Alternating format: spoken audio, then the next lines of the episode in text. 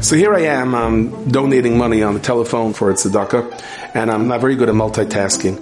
And I hear the computerized voice saying, okay, so you have donated six quadrillion, five billion, three million, two hundred twenty-two thousand dollars. Please press pound to accept. And I was like, what, what did he just say?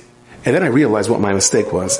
I wasn't listening to the instructions where they said punch in the amount. I put in my 16 digit credit card number.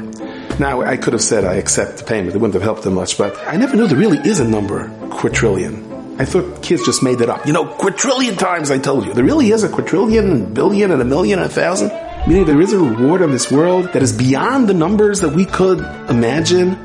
My father was in Shanghai during the war. And they had like these human taxis that would carry you. They were four poles and you sat in a seat. Like runners.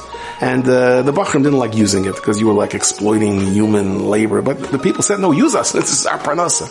So they had the local currency, which was worth pennies of pennies. And my father once went, he didn't have any of the local currency on him, so he took out an American dollar. An American dollar was six weeks of wages for them. But he said, look, here it is. They, they refused to take it because they didn't know what it was.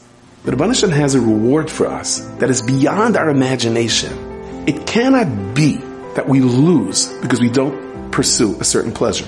The reward has to be not only 10 times the amount or 20 times the amount. It has to be totally in a different league. Things that we can't understand. You're struggling with your parnasa?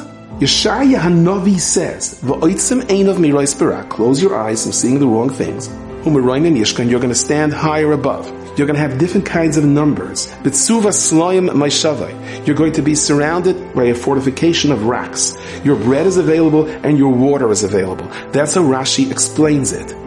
But Tzaddik says we all come down with parnasa for our life. The sun comes and tries to penetrate into the storage tanks, and our parnasa leaks out. When a person solidifies his shmiras Einayim, his keli becomes waterproof. And not only that, it takes back what was lost. HaKadosh Baruch Hu replenishes it. The makor of our parnasa is in our eyes. And you know something? There are numbers out there that we can't even imagine.